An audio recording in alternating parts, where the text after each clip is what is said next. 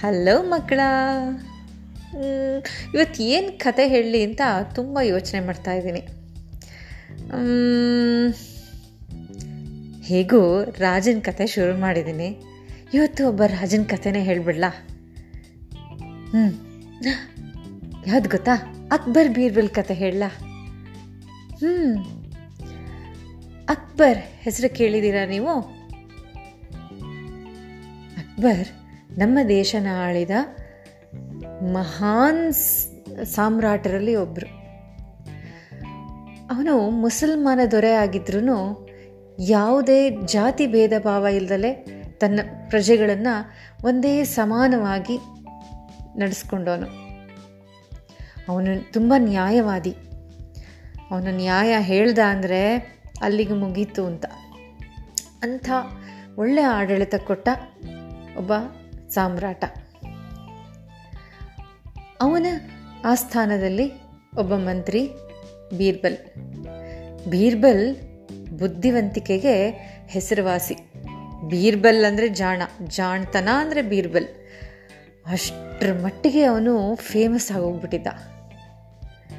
ಯಾವಾಗಲೂ ಅಕ್ಬರ್ ಜೊತೆ ಬೀರ್ಬಲ್ ಹೆಸರು ಇದ್ದೇ ಇರುತ್ತೆ. ಇಬ್ಬರಲ್ಲೂ ಅಂಥ ಸ್ನೇಹ. ಇವತ್ತಿನ ಕತೆ ಅವರಿಬ್ಬರದೇನೆ ಕತೆ ಹೆಸರು, ಗಡ್ಡ ಎಳೆದವನಿಗೆ ಮಿಠಾಯಿ ಅಂತ. ಹೀಗೆ ಒಂದಿನ ಅಕ್ಬರ್ ಅವನ ಆಸ್ಥಾನದಲ್ಲಿ ಅವನ ಸಿಂಹಾಸನದ ಮೇಲೆ ಕೂತಿದ್ದ. ಕೆಳಗಡೆ ಅವನ ಮಂತ್ರಿಗಳು ಕೂತಿದ್ರು. ಆ ಮಂತ್ರಿಗಳಲ್ಲಿ ಬೀರ್ಬಲ್ ಕೂಡ ಒಬ್ಬ. ಅಕ್ಬರ್ ಕೇಳ್ದ ನನಗೆ ಒಂದು ಪ್ರಶ್ನೆ ಇದೆ. ಏನು ಗೊತ್ತಾ? ನಾನು ಸಾಮ್ರಾಟ, ಅಂದರೆ ರಾಜ. ನನ್ನನ್ನು ಹತ್ತಿರ ಬಂದು ಮುಟ್ಟೋದಕ್ಕೂ ಎಲ್ರಿಗೂ ಭಯ. ಹೌದು ತಾನೆ? ಈ ಥರ ಇರುವಾಗ ನನ್ನ ಗಡ್ಡನ ಧೈರ್ಯವಾಗಿ ಯಾರು ಎಳಿತಾರೆ? ಅವ್ರಿಗೊಂದು ಬಹುಮಾನ ಕೊಡ್ತೀನಿ. ಯಾರಂಥ ವ್ಯಕ್ತಿ ಅಂತ ನೀವೆಲ್ಲ ಹೇಳಬೇಕು ಅಂತ ಪ್ರಶ್ನೆ ಕೇಳ್ತಾನೆ. ಎಲ್ಲ ಮಂತ್ರಿಗಳು ಅವ್ರವ್ರ ಮುಖ ನೋಡ್ಕೊಳ್ಳೋಕೆ ಶುರು ಮಾಡ್ತಾರೆ. ಒಬ್ಬರ ಮುಖ ಒಬ್ಬರು ಏ, ಯಾರು ಎಳಿಯೋಕ್ಕೆ ಸಾಧ್ಯ ರಾಜನ ಗಡ್ಡನ? ರಾಜ ಅಂದ್ರೇ ಎಲ್ಲರೂ ಅಷ್ಟು ದೂರದಲ್ಲಿ ನಿಂತ್ಕೊಂಡು ಸಲಾಮ್ ಹೊಡಿತಾರೆ. ಇನ್ನು ಹತ್ರಕ್ಕೆ ಹೋಗಿ ಗಡ್ಡ ಎಳೆಯೋದ? ಯಾರಪ್ಪ ಅಂಥವ್ರು ರಾಣಿ ಕೈಲೂ ಸಾಧ್ಯ ಇಲ್ಲ. ಯಾಕೆಂದರೆ ಆಗ ಮುಸಲ್ಮಾನ ದೊರೆಗಳಲ್ಲಿ ಒಂದು ಪರ್ದಾ ಅಂತ ಇರ್ತಿತ್ತು. ಅಂದರೆ ರಾಜ ಈ ಕಡೆ ಇದ್ದರೆ ರಾಣಿ ಆ ಕಡೆ, ಮಧ್ಯದಲ್ಲಿ ಒಂದು ಕರ್ಟನ್ ಥರ ಹಾಗೆ ಮಾತಾಡ್ತಾ ಇದ್ರು. ಇನ್ನು ಗಡ್ಡ ಇಳಿಯೋದೇನು ಅದಕ್ಕೆ ಯಾರಿರ್ಬಹುದು ಅಂತ ಯೋಚನೆ ಮಾಡಿದ್ರು. ಸರಿ, ಮನೆಗೆ ಹೋಗಿ ಯೋಚನೆ ಮಾಡಿ ನಾಳೆ ಬಂದು ನನಗೆ ಉತ್ತರ ಕೊಡಿ. ನಾನು ನೋಡೇ ಬಿಡ್ತೀನಿ ನಿಮ್ಮದೆಲ್ಲ ಎಷ್ಟು ಬುದ್ಧಿವಂತಿಕೆ ಅಂತ ಅಂತ ಅಕ್ಬರ್ ಹೇಳ್ತಾನೆ. ಎಲ್ಲರೂ ಮನೆಗೆ ಹೋಗ್ತಾರೆ. ಬೀರ್ಬಲ್ಲು ಹಾಗೆ ಮನೆಗೆ ಹೋಗ್ತಾನೆ. ಮನೆಗೆ ಹೋಗ್ತಾನೆ. ಮನೆಗೆ ಹೋಗಿ ಅವನ ತಲೆ ಮೇಲಿದ್ದ ಪೇಟ ಎಲ್ಲ ತೆಗೆದಿಟ್ಟು ಸುಧಾರಿಸ್ಕೊಳ್ಳೋದಕ್ಕೆ ಅಂತ ಕೂತ್ಕೊಳ್ತಾನೆ.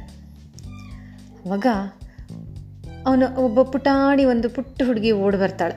ಓಡಿ ಬಂದು ಬೀರ್ಬಲ್ ತೊಡೆ ಮೇಲೆ ಕೂತ್ಕೊಂಡ್ಬಿಡ್ತಾಳೆ. ತೊಡೆ ಮೇಲೆ ಕೂತ್ಕೊಂಡು ಅವನನ್ನು ಮುದ್ದು ಮಾಡೋದಕ್ಕೆ ಶುರು ಮಾಡ್ತಾಳೆ.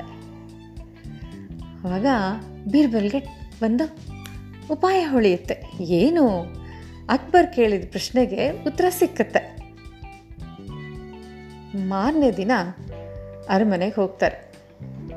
ಎಲ್ಲ ಮಂತ್ರಿಗಳು, ನಿಂಗೆ ಉತ್ತರ ಸಿಕ್ತಾ? ನಿಂಗೆ ಉತ್ತರ ಸಿಕ್ತಾ? ಅಂತ ಒಬ್ರನ್ನೊಬ್ರು ಕೇಳ್ಕೊತಾ ಇರ್ತಾರೆ. ಎಲ್ಲರೂ, ಇಲ್ಲಪ್ಪ ನನಗೇನು ಹೊಳಿಲೇ ಇಲ್ಲ. ಯಾರಂಥವ್ರು ಅಂತ ನಂಗೆ ಗೊತ್ತೇ ಆಗ್ತಿಲ್ಲ ಅಂತ ಒಬ್ರಿಗೊಬ್ರು ಹೇಳ್ಕೊತಿರ್ತಾರೆ. ಸರಿ, ಬರ್ತಾನೆ ಅಕ್ಬರ್. ಕೂತ್ಕೊಳ್ತಾನೆ ಅವನ ಸಿಂಹಾಸನದಲ್ಲಿ. ಕೇಳ್ತಾನೆ.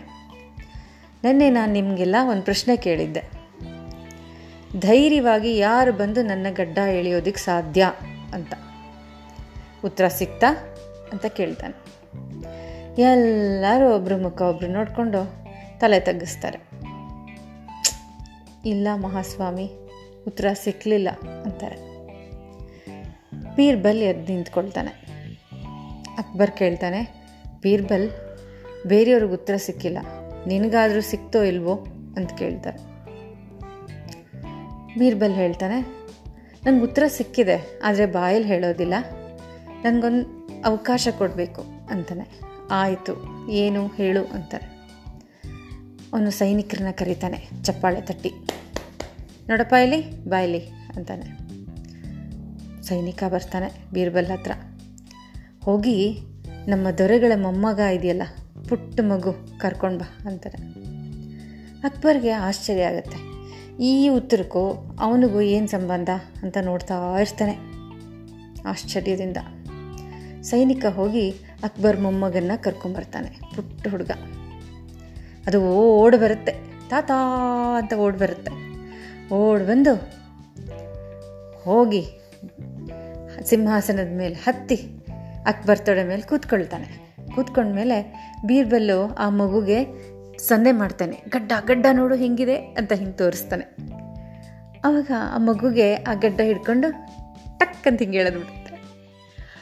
ಹೋಗಿ ಎಲ್ರಿಗೂ ಆಶ್ಚರ್ಯ ಆಗುತ್ತೆ. ಹೇ, ಹೌದು. ತಾತನ ಗಡ್ಡ ಎಳಿಬೇಕು ಅಂದರೆ ಮೊಮ್ಮಗನ ಕೈಲೇ ಸಾಧ್ಯ. ಅಯ್ಯಯ್ಯೋ, ನಮಗಿದು ಹೊಳೆಯಲೇ ಇಲ್ಲ ಅಂತ ಎಲ್ಲರೂ ನಗ್ತಾರೆ. ಬೀರ್ಬಲ್ಲು ಈ ಉತ್ತರ ಹೇಳಿದ್ದಕ್ಕೆ ಬಹುಮಾನ ಅಂತ ಅಕ್ಬರ್ ಬೀರ್ಬಲ್ಗೆ ಬಹುಮಾನ ಕೊಡ್ತಾನೆ. ಆದರೆ ಆ ಮಗುಗೂ ಒಂದು ಬಹುಮಾನ ಸಿಗುತ್ತೆ. ಏನು ಗೊತ್ತಾ? ಅದರ ಬಾಯಿಗೊಂದು ಮಿಠಾಯಿ ಹಾಕ್ತಾನೆ. ಇದೇ ಗಡ್ಡ ಎಳೆದವನಿಗೆ ಮಿಠಾಯಿ ಅಂತ. ನಿಮಗೆಲ್ಲ ಕತೆ ಇಷ್ಟ ಆಯ್ತಾ? ಹ್ಞೂ ನನಗೂ ಇಷ್ಟ ಆಯಿತು. ಆದರೆ ಮಿಠಾಯಿ ಸಿಗಲಿಲ್ಲ. ಹ್ಞೂ ಮುಂದಿನ ಸತಿನಾದರೂ ಮಿಠಾಯಿ ತಿನ್ನೋಣ ಎಲ್ಲರೂ ಓಕೆನಾ? ನಾಳೆ ಇನ್ನೊಂದು ಹೊಸ ಕತೆ. ಟಾಟಾ ಬಾಯ್ ಬಾಯ್.